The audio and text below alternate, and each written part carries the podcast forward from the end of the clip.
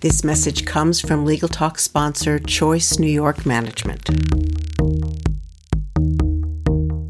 The heart of every building is its people, and Choice New York knows how to find the right people to deliver a first class experience. Staffing by Choice is the premium provider of building services in New York City. Serving New York's residential and commercial buildings for 15 years, our philosophy is simple your home, our priority. Visit choicenewyork.com to learn more.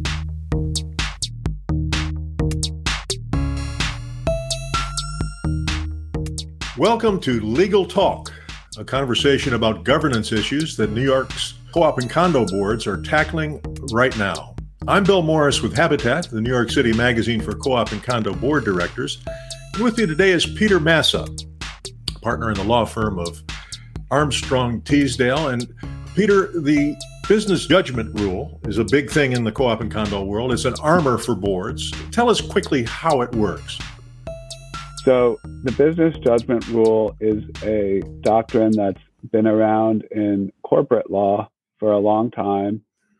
And since it's been applied to co ops as well, the theory is board decisions will not be second guessed by the courts and will stand when made in the proper exercise of the board's business judgment.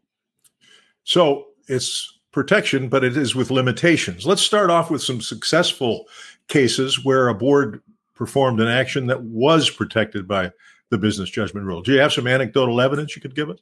Sure. So the main case in this subject is known as the Levandusky case.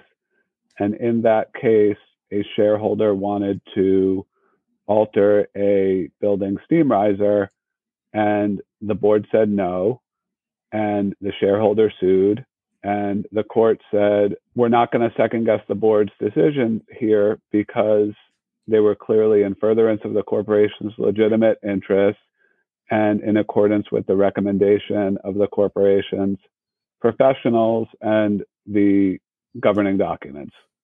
So they were acting for the further benefit of the corporation within their powers and without any sort of bad faith or self dealing. Is that a part of it as well? Exactly. So the caveat here is you generally don't have business judgment rule protection if you're acting in bad faith, if you're acting outside of the board's authority, if you're acting against what your governing documents say, if your actions are for reasons of self dealing and not in furtherance of the corporation's legitimate interests, and not following the advice of your advisors. Okay. Well, now the Levandusky case is sort of a landmark uh, for co op and condo boards.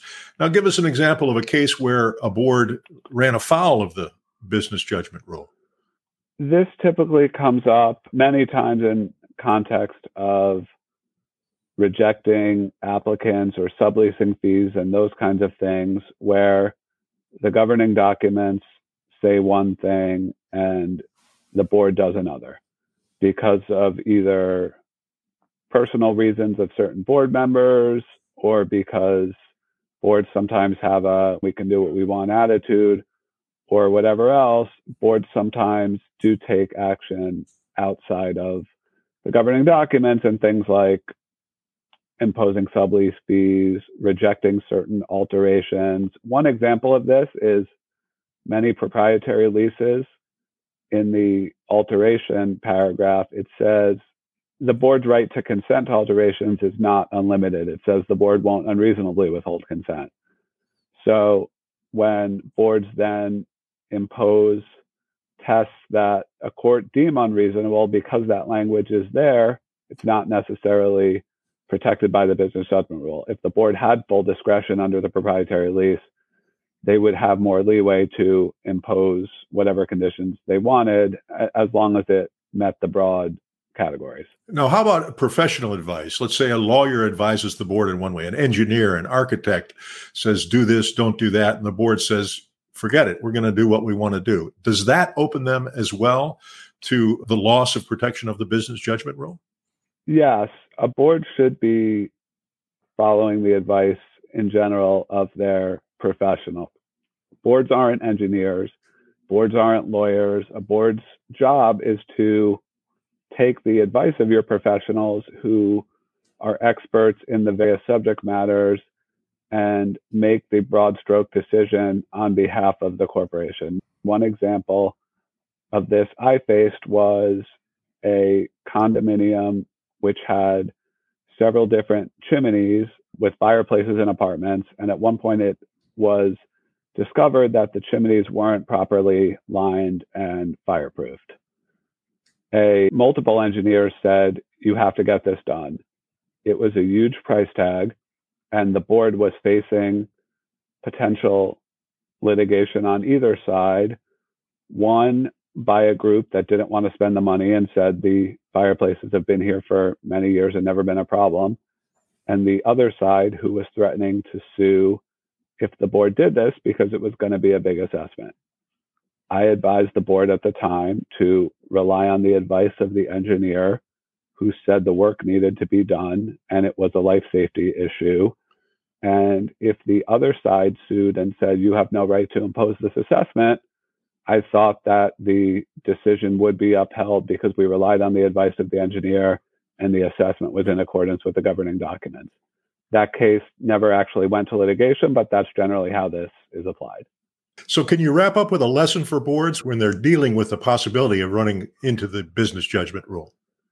The main lesson I have in this area is follow the advice of your professionals, follow your governing documents, and you'll generally be okay if you can show in a potential litigation later that you were trying to do what was best for the corporation or condominium, even if it was wrong, courts generally will grant you broad leeway as long as you are not self-dealing, not going against the governing documents, and following the advice of your professionals.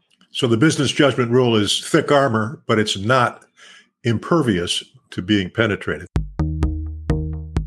Pete Massa, very informative. We appreciate the lesson. Thank you so much. Thank you.